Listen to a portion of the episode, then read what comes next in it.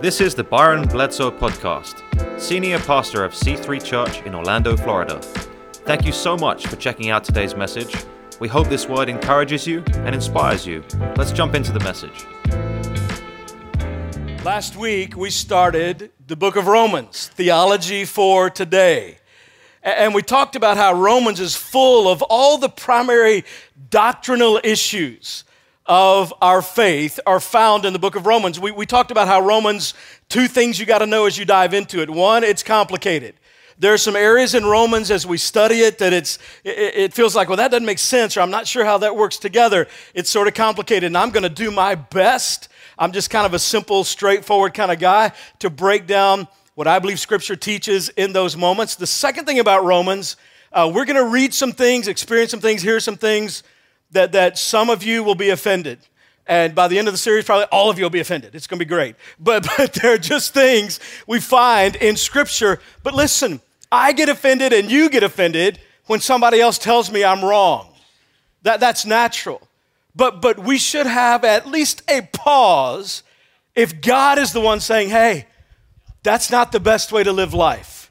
And you owe it to yourself to, to function in a way and to process the Word of God in a way that the you of five years from now will give the you of today a standing ovation for, for having the courage to say, God's right, I'm wrong. And so I want to encourage you during this series, man, if you've got a Bible, bring your Bibles. Some of you, your, your device is your Bible. You have the YouVersion app, Y-O-U version. If you don't have it, it's free. You should download it. There are daily Bible reading plans, there are all the translations. It's incredible. But bring your Bible, and this is one of those series I want to encourage you to take some notes. Maybe that's in your phone. Maybe that you, you brought a pad, you take notes. Maybe you just scratch sheet of paper, pen, pencil, lipstick, mascara, whatever it takes. You're going to want to write some things down because as we go through the Word of God and study the Word of God, there may be some things we talk about today that you're going to deal with in your tomorrows. And so this will be a constant resource for you. If, by the way, you don't have a Bible, we'd love to give you one. After the service, just go to the counter in the lobby, say, I'd like a Bible. We'll give you one for free. But if you've got a smart device, then you can you can uh, use that. If you've got a dumb device, be sure and get a Bible. it is not a secret to you that we live in a world full of problems.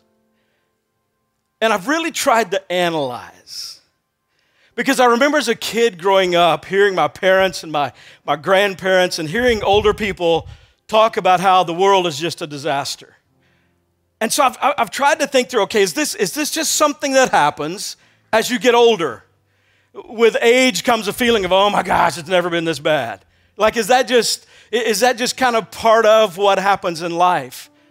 But then if you step back and you look at what's going on around the world, whether it's worse now than it was 100 years ago or 200 years ago, it really doesn't matter. Bad is bad.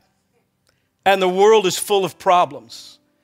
And the reason that's important is because we have the answer in Jesus Christ, we have the answer. Romans chapter 1, verse 8. Last week we covered the first seven verses.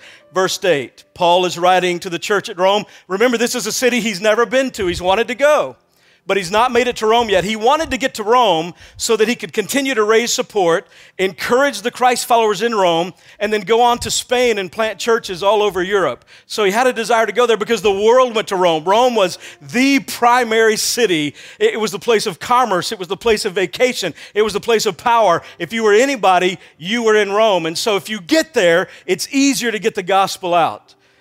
But he's never been there. And so here's what he writes First, I thank my God through Jesus Christ for all of you because your faith is being reported all over the world. Who you are as a people, who you are as a church is so profound. You're having such an impact in your community, with your neighbors, among your coworkers and your friends and your family that, that it, it's just, it's not even a secret. Word's gotten out about your faith. God, whom I serve in my spirit, first seven verses, he talked a lot about serving. He introduces himself as a servant of Jesus. And there's that word again. You cannot separate it. If you know Jesus, you're going to serve people because God loves people. God, whom I serve in my spirit in preaching the gospel of his Son, is my witness how constantly I remember you in my prayers at all times. And I pray now, at last, by God's will, the way may be open for me to come to you. Paul begins to address this church, and after the introduction, the first seven verses, he prays. And he starts his prayer with, I thank my God. I don't know about you, but sometimes when I read the Bible, it's very easy to read words and, and, and, try to get on to what matters or what I feel like is going to be helpful and miss the power in the simplistic. I thank my God. He starts with prayer, and in his prayer, he starts with thanksgiving. When we pray, why do we pray? Well, most of us, we pray because of what's pressing on our mind, what's pressing on our lives, what we're dealing with in life. In life. And usually, we're, we're driven to prayer by need or crisis. We go to God to tell God what the need is. We go to God to communicate, I'm, I'm hurting, or this is happening, or I need you. It's, it's need or crisis. It's not bad, but it's not best. What if we could train our minds? What if we could develop a default position that, that comes as easily as breathing does? Like nobody in this room is thinking, oh, breathe, breathe. Okay. Oh, oh, breathe. like you just breathe. And one of the things about spiritual disciplines in our lives is early on, there's got to be reminders, there's got to be things we put in place. We've got to remember to take this step, then this step. But eventually, with consistency, what used to take work now becomes habitual. What if we shift the gears of our minds to say, you know what? I- I'm going to think about not what I don't have, but how good God is. I'm going to focus on what he's done for me. Uh, what if we began to see what we could be grateful for more than we see what we need? How would that inform not only our prayers but our lives? You would become a glass half full kind of person. And let me, let me tell you a secret write this down. Nobody wants to be friends with a glass half empty kind of person. Nobody. See, our approach to prayer and how we view God and our motivation for it determines not only what happens in that prayer, but what happens in our lives. When you start with prayer and you start your prayer with thanksgiving, it shapes how you think. Start everything with prayer. Start your marriage with prayer. Start your day with prayer. Start your decisions with prayer. Start your difficult conversations with prayer. Well, how do I do that? Some of you, you journal your prayers, you, you write them out. And that's awesome. Some of you, prayer is just talking to God, just like you and I would talk. It's talking to God. And I don't know why we think sometimes we have to bring some sort of formality with the conversation we have with God. This, this is God. That means He knows how you think. That means He knows what your thoughts were five minutes before the prayer. Like, why do we think we have to pretend in front of God? He knows you. And you're safe because He loves you. He knows you and He loves you. So you just talk to Him. Sometimes prayers are silent. You're in a difficult conversation and you begin to pray for wisdom. You begin it without saying any words. It's just your spirit communicating with God's spirit. Sometimes prayer is spoken, but our eyes are open. If you're driving down I 4, don't cuss people out. Pray for people. But keep your eyes open. Keep your eyes open. I think part of the problem with I 4 is too many people are praying with their eyes closed. That's probably the problem. Sometimes prayers are sung. Did you know the entire book of Psalms, much of that is, is hymns from the Old Testament? When we gather together to worship, we're singing together, and it is a, a heart cry, a prayer of the soul as we worship. We're connecting and communicating with God. Notice what he says I remember you in my prayers at all times. There are countless opportunities throughout every single day to pray, to talk to God one of the people who was a mentor in my life for many years was Angie's grandfather. His name was T.W. Wilson. Now, many of you know who Billy Graham is. Many of you don't have a clue who Billy Graham is. But T.W. grew up with Billy Graham. He was one of his best friends. He was his associate all those years in ministry.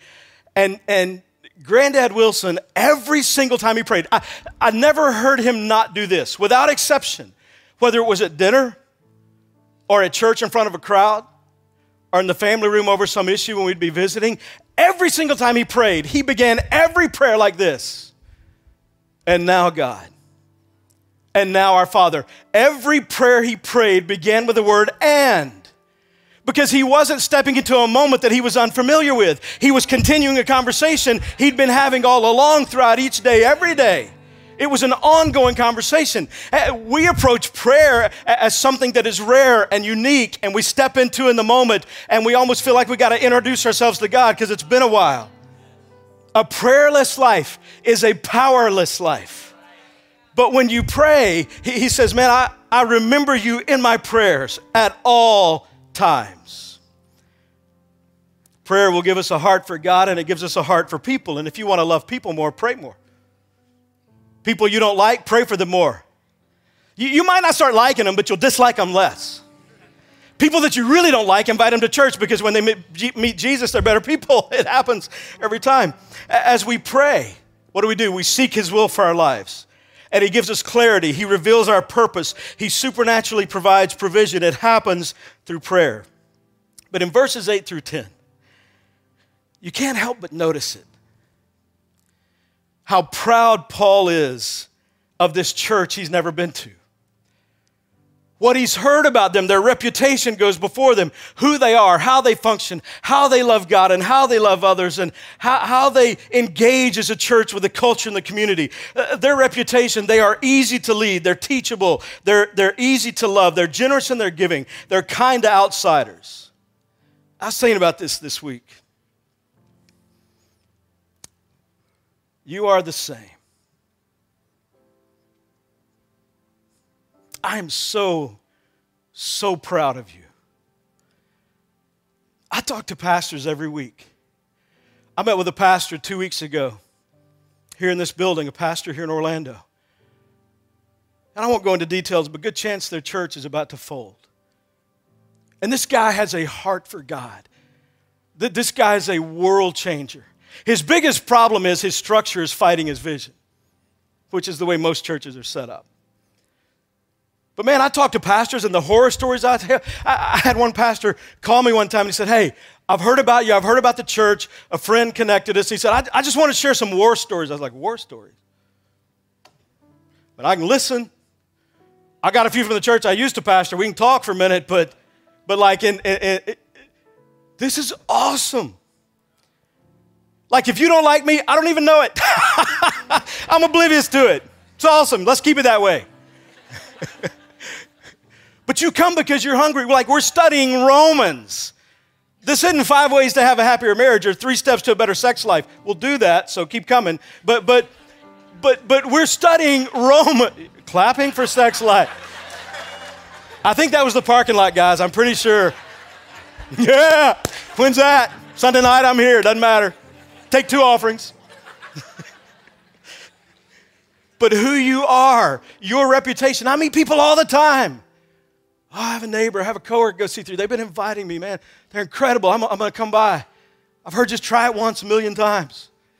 Man, you are a special people. In fact, one of the most beautiful things about you is you don't know how special you are. You ever know pretty people that know they're pretty? Man, but, but when you meet a beautiful person and they have no idea how beautiful they are, I'm not talking just physical, I'm, I'm talking just a beautiful person. That's who you are. You bring a humility to your beauty and to your excellence and to your love for God and your love for people. You don't pose as trying to act like you're perfect, which a lot of church people do. I don't know if you've met any like that. You don't do that. You're you, I'm me. We're on a journey together and we're following Jesus as best we can. And you're going to screw up, and I'm going to screw up, and I'm not going to judge you for it, and you're not going to judge me for it. And listen, we're going to help each other get back up and keep going. And that's who you are as a church. And that this church in Rome had that reputation. Listen, I know this is not a perfect church. It can't be because I'm a pastor. and it can't be perfect because you're here also. This is not a great church because we have it all together. This is a unique church. This is a blessed church full of amazing, caring people, and God is doing something very special here. In fact, I can't wait to tell you this. I can't wait to tell you this. Can I just brag on God a second? Last Sunday, we started Romans, a study in the book of Romans, and we did the introduction, and four people gave their lives to Jesus last Sunday in this room. That's incredible. It's incredible. And that's not because who the pastor is or who the worship team is. It's because of who our God is. And it's because of your heart to respond to Him, to be faithful in generosity and faithful in praying and faithful in serving and, and faithful in inviting. It's who you are. What's happening here is special, it's not happening everywhere. Paul prays for the church in, the Rome, in Rome. And, and he, gives us, he gives us sort of a pattern for life. At the beginning of this letter, he prays and then he moves to his plans. He prays and then he shares his plan. Pray first, then plan. Some of you, that's worth your whole trip here today. Write it down. Pray first, then plan. Always pray before you plan. Actually, not always. There's some things I don't have to pray about. If God has already revealed in His Word what I need to do, I don't have to ask Him what I need to do. For example, the moment I give my life to Jesus, the very next step in my spiritual journey is baptism. Every single person in the New Testament that was baptized was baptized after they became a follower of Christ. It's the very first thing that Jesus asked us to do when we give our lives to Him. So if, if I won't do the first thing, why would He show me the second thing or the third thing or the fourth thing? And, and, what's so awesome is, I'm so glad we're talking about baptism because it just happens to be that the last Sunday of this month, we're going to be baptizing in our new campus for the first time. It's going to be awesome.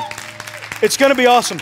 So, if baptism is your next step, same website, c3church.cc forward slash now, register. We want to get you signed up. Man, I would love to baptize you. What a special moment, the very first baptism in this campus. So, if you've committed your life to Christ and you've not been baptized after that. Baptism is just a picture of the old me is gone, the new me with Christ living inside. That's who I am now.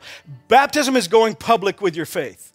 And so if that's your next step, man, go to that link, register, make sure you get, you get set for baptism. Another thing I don't have to pray about. We talked about it a couple weeks ago tithing. Tithing. The first 10% of my income as a follower of Jesus goes to the local church. And I've said this before if you think I'm trying to manipulate you, tithe to a different church. You can still come here. We'd love you to be here. But, but this is not about what we want from you, it's about what we want for you. And, and I meet people all the time. I'm, I'm, i heard the message about tithing. I'm, I'm, I'm praying about it. What the fat are you praying about it for? Like, after thousands of years of history, God's going to hear your prayer and change his. My gosh, that, that person, right? Oh, I've been wrong the whole time. Because it's not about money, it's about the condition of my heart. Is Jesus first or not? Can I trust God with His word or not? And so tithing is another thing. I don't have to pray. So there's some things, man, I, I don't have to pray asking God, what do you want me to do? I might need to pray seeking strength, seeking courage, seeking obedience. Man, that's another area where I'm so proud of so many of you. A couple weeks ago, you fill out those cards, you said, man, I'm diving into the 90 day tithing challenge. I'm going to put God first financially. Notice verse 11. I long to see you so that I may impart to you some spiritual gift to make you strong. That is, that you and I may be mutually encouraged by each other's faith. Mutually encouraged. I don't know why you come to C3 specifically. I do know that if I were not the pastor, I would still come here because you encourage me far more than I could ever encourage you. You have no idea. In fact, when you're not here, I miss you. Like I'm learning, it's a new campus, but I'm starting to learn where y'all sit. I'm starting to figure it out because you got your seat. And if you come in and somebody's in your seat, it's a bad day. Like you got your spot where you like to be. By the way, the best spot is near the front. I might start giving out $1,000 a week to somebody in the front. We might do that. Not to the band, though, sorry. But, but listen, the, the best seats are in the front. You need to move to the front. Some of you, you've been back row way too long in your life. Bad things happen in the back seat. You know that, right? So, anyway, anyway, mutually encouraged. We're talking about encouragement. I don't know why I went there. Mutually encouraged by each other's faith. You, you know where mutually encouraged by each other's faith doesn't happen? Church online. I, I thank God for technology. I thank God for the ability, man, COVID, having to go eight months online, thank God for it. But some of you watching online, you're not afraid of COVID. You just got out of the habit of coming. And you've convinced yourself that it's good enough to watch online. And you can't do on a couch what you can do in this room or on this campus. So, yes, it's a blessing and a benefit. And if you have some health concerns or if you have COVID, stay home. God bless you. We're praying for you. But But if not, man, you need to be here, mutually encouraged by each other's faith. I do not want you to be unaware, brothers and sisters, that I planned many times to come to you. But I've been prevented from doing so until now, in order that I might have a harvest among you, just as I have had among the other Gentiles. And then verse 14, I love verse 14. I am obligated both to the Greeks and the non Greeks, both to the wise and the foolish. Paul is saying, I'm here for everybody. Nobody gets left out. I, I am obligated. The New King James Version says it like this I am a debtor. Now, there are two ways to be in debt. Some of you, you, you could write this book, but let me tell you two ways to be in debt. Number one, borrow money. If you borrow money, you got to pay it back. But there's another way to be in debt. If someone gives you something that you're to give to someone else, you are in debt to the person you need to give it to and obligated to the person that gave it to you. That's what he's speaking about here in this passage. Someone gives you something for someone else, it's not yours to keep. You're obligated to pass it along. Now, see, the Jews divided the world into two groups Jews and Gentiles. The Greeks did the same thing. The Greeks divided the world into the Greeks and the barbarians. And the barbarian, that, that word is a made up word. The Greeks could not understand other languages, obviously, and to them, they felt like everybody else was less than because they were the Greeks. And so when other people would talk from other countries, they would just hear bar, bar, bar, bar, bar. And so bar, bar ends. It's where they came up with it. It means you're different than me. He's saying, if you're like me or you're not like me. If you study Socrates or you can't even spell Socrates, I owe you this gospel. I have a debt to you. Something has been given to me that I am to pass along to you. I am obligated. 2 Kings chapter 7, Old Testament. The city of Samaria, there's a famine taking place. And the Assyrian army has come to attack. And there are four lepers on the edge of town. And they're dying. They have leprosy. It was a death sentence. And finally, one of them looks at the others and says, If we stay here, we're going to die. If we go into Samaria, there's no food, we're going to die. But what if we what if we surrender to the Syrian army? If they kill us, we're going to die anyway, but maybe they'll feed us. Let's give it a shot. What do we have to lose? So they go to the, the encampment of the Syrian army, and when they get there, they realize everybody's gone. Everybody's gone. God made it where the Syrian army heard the sound of what they thought were chariots surrounding them, and they assumed that the Israelites had called in the Egyptians and the Hittites and other people to come in and gang up on them to help them knock them out. And so they fled. And so these four lepers, they're going from tent to tent, eating all the food, drinking all the wine, taking the gold and the silver and burying it and hiding it so they know where it is later, until finally one of them looked at the others and said, What we're doing is wrong. There are people we know that are starving and dying. We have to tell them. We cannot keep this to ourselves. This is wrong. We, we have to let everyone know. Hey, friend, if you're a follower of Jesus, you are obligated.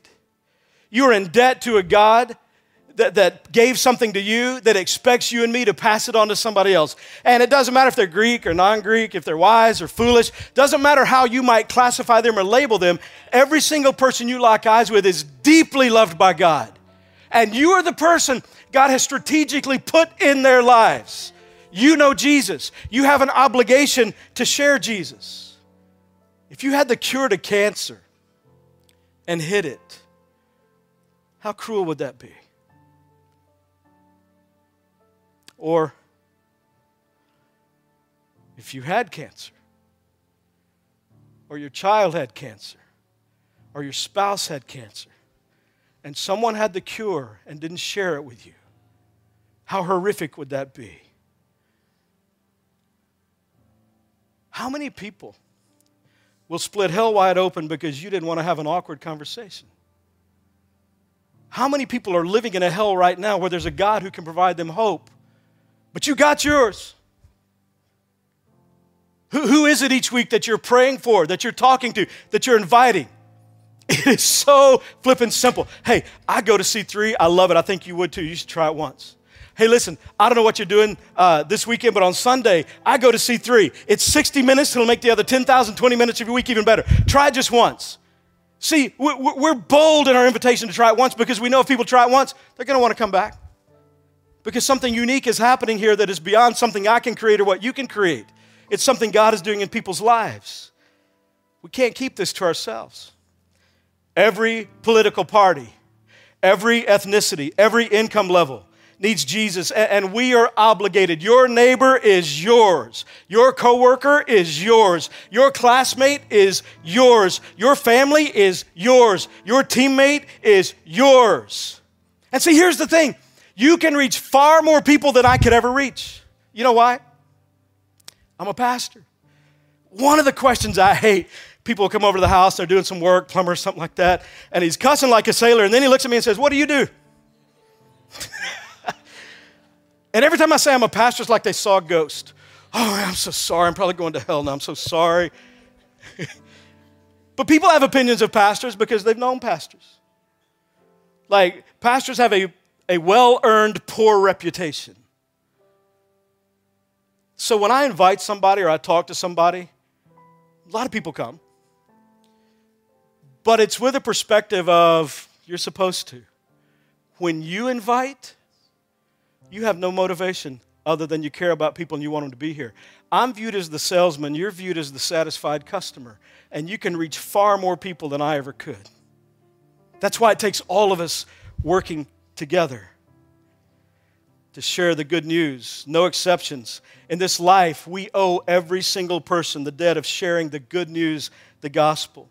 We worship one God, His name is Jesus, and every problem we face in life has one solution it's Jesus. So Paul lays out his plan. It's, it's been a decade. He's been working, he's been planting, he's been encouraging churches, he's traveling to make Jesus known. And now he's laying out the plan for the next steps. And, and part of this is to get to this major city of Rome. It's a city of influence, it's a place where he can make a difference. You and I are strategically in a major city in the world right now one of the fastest growing cities in the nation. The world vacations here. I went back to Disney for the first time Friday. It was awesome outdoors. Indoors, I couldn't breathe, but it was awesome outdoors. But, but the world vacations here. The nations are moving here. One out of four home buyers in the state of Florida are coming from another state. We have a place in Texas, a family home, and there are t shirts there that say, Don't California my Texas. so if you're moving here from somewhere else, that's awesome, but don't do what you did there. Um, to, to, reach the world, to make a difference. This is the perfect place to be, and God put you here, and God put me here. And God put us among masses of people who need hope, and we have an obligation. As a follower of Jesus, it's not up to just the leaders because you are a leader. Someone is following you. Your kids are following you. Your coworkers are following you. Your neighbors are following you. Your employees are following you. Your friends are following you. You know on social media how many people are following you. You, you are a leader, and to be an effective leader, it requires prayer and planning. Prayer, God, what do you want me to do? What is my purpose? And the plan, God, how am I going to do this? Now, here's the danger some people are prayers who rarely plan, and some people are planners who rarely pray. In our human condition, in our personalities, and how we're made up, some people lean heavily toward prayer, and some people lean heavily toward planning. I got to be honest, I'm a planner. That's who I am. There are moments I look back in my life, it's like I'm on the way out the door to do, God bless me, help me with this. I'm gonna take care of this for you. I mean, it's just like, let's go. I'm ready. Let's do this. Let's charge on. But neither extreme will give you the life you desire. It takes both. Every plan you have needs a foundation of prayer, and every prayer you pray needs an action to become reality. It's just part of life. We were planning for years, and yes, praying, but planning for years for a permanent location, looking for a permanent campus. And it wasn't until there was an intense time, and I believe the timing of God set up with this because we had prayed and prayed and prayed, but an intense time of, of four weeks of really praying and talking to God and feeling like God was saying, hey, talk to Summit Church about that location. And I was arguing with God. See, when you pray with God, you can argue. He can handle your biggest argument, He can handle your pushback. And He is a patient, loving Father. He's been so patient with me. And so uh, during that time, a lot of praying, a lot of discussing, a lot of pushback, a lot of wrestling about this space before I even knew it would be available or be an option. And the praying, it opened the door for the planning. The other thing the praying did, it provided the confidence for the planning. When you pray and you see God move, you see God work, you see God open doors that, that you couldn't have opened. You see God work in people's lives and say, oh, all the equipment in the building, about 1.6 million, you can have it, it's free. That gives you a confidence that you know God is in something, you know God is working, you know God is doing something. Often we make our plans and we run into the plan, and when things start to get tough, we bolt and we shut it down because there's no confidence. There's no foundation of prayer where God showed up and God spoke to you and God opened doors and God made things happen that you couldn't make happen. It, it takes praying and planning, and Paul shows us that. He prays and plans. He prays first, then he plans. That's our template. That's our pattern for life. Pray first, then plan. One of the struggles with this type of study, Romans, Bible studies have often been hijacked by thinkers and not doers. There are people that notice all of Paul's theology and none of his work ethic. Hey, C3, we're going to learn what Paul says, but we're also going to do what Paul does. Our purpose is not to chase knowledge. Our purpose is, is to know more so we can know God better, so we can share His love better, so we can love Him more, and so we can love people more because God loves people. And the more we, we dive into this relationship with God and become more like Jesus, the more we're going to love people and the more we're going to have a desire to rescue them. Having correct theology is not how we put points on the board. Living and doing and acting on what we believe is how we score. And knowing Jesus creates a movement where we do something. We're reaching people for Jesus, we're inviting people, we're involved in evangelism, we're involved in missions. See, I've known people, and for years I resisted. For years, I was like, man, I, I don't want to do a verse by verse study through an entire book. 39, 40 weeks. I don't know if I want to do anything for 39 or 40 weeks. I, do, do I really want to do that? And I've seen churches that do that, filled with people that become puffed up in their knowledge and proud of how much they know, and they don't give a rip about anybody around them. There are people that know their Bible so well, but they don't give a damn that their neighbor's going to hell. And you're one of them if you're more upset about the fact that I said the word damn than I said the neighbor's going to hell. There are people that get all jacked up about how proud they are, about the stuff that they know. They discuss theology, but they never invite anyone. They never reach anyone. They debate doctrinal issues, but they never lead anyone to Jesus. They tell me, hey, here's what I think you should do as a church. Here's what we should do. But you don't give jack financially. You don't serve. You don't invite. You spend all your time in your head. You're spiritually obese and you bring nothing to the table but headaches. Now, that's not you. That's people watching online that go to other churches. When someone speaks to me, when someone gives me advice, this is a good life lesson. When someone offers advice, you know what I do? I consider the source. Your words have no weight if your life has no obedience. I consider the source. Notice verse 14. We got to hurry. Y'all got to listen faster. Th- that is why I am so eager. I love that word. So eager to preach the gospel also to those of you who are in Rome. It's part of the DNA of a follower of Jesus to tell people about Jesus. Do you realize the opportunity we have right now? Everything is a mess. The world is divided. Hope has faded. There's disaster after disaster. The economy, COVID. More people died this year of COVID than last year. Inflation, tension. Everything is an absolute mess, and people are wondering, what do we do? And we have the only thing, actually, the only person that has ever worked in all of history. It's Jesus. We have to share that. We have an obligation, a debt, because every person we lock eyes with is deeply loved by God. We have to share and we have to invite, well, that's just not my personality. I just live my faith. I just, I just live it. hey, Jethro, listen, listen. If Jesus, the Son of God, was perfect and still had to use words, how much more do you and I, who are imperfect, have to use words? People are not going to get your faith just through osmosis in the air. It's not contagious like that. They may notice your faith like that, but you got to tell them how to get there. You've got to use words. Just live it. Now, you better be living it if you're using the words. And, and living your faith is not perfection, it's pursuit. You can't be perfect. But you can pursue Jesus. And often the strongest lessons of faith are when people that we know and love fail and show us what looking, getting back up looks like, and asking for forgiveness looks like, and taking responsibility looks like. How do we get right with God? Verse 17, this verse is powerful. The righteousness of God is revealed, a righteousness that is by faith.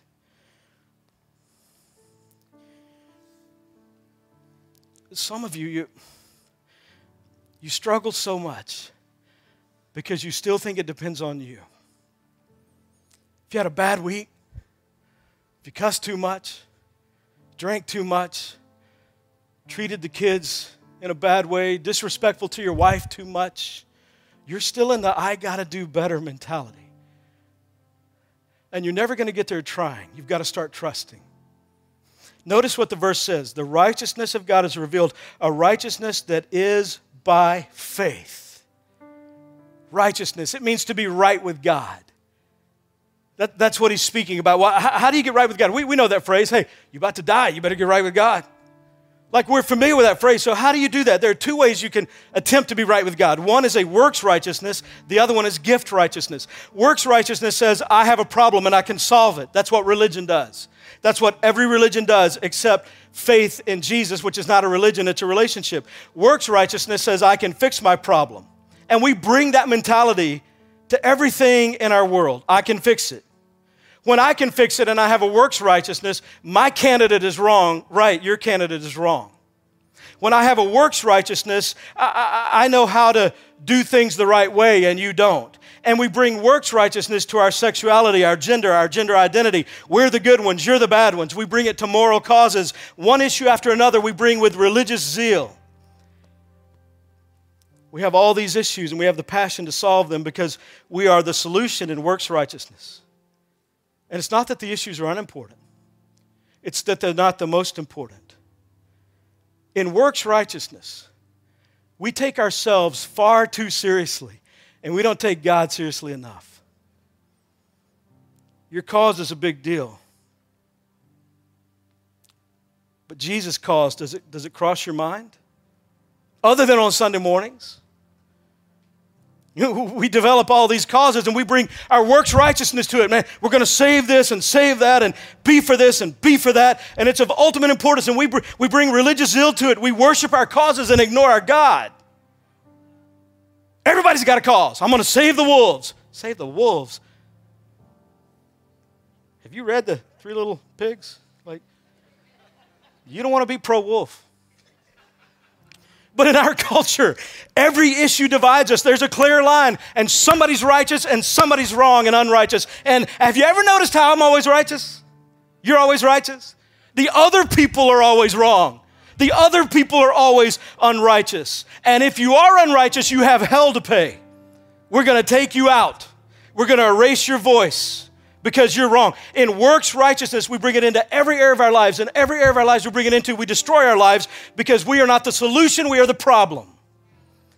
You're not the solution, you're the problem. I'm not the solution, I'm the problem. So instead of works righteousness, it takes gifts righteousness. Why? Because I can't fix my problems and you can't fix your problems. Only Jesus can. So God offers a solution to the problem. You and I are the problem. God is the solution. In works righteousness, there's a problem, but you're the solution. In gifts righteousness, you and I are the problem, and God's the solution. So, verse 17, he speaks of the righteousness of God.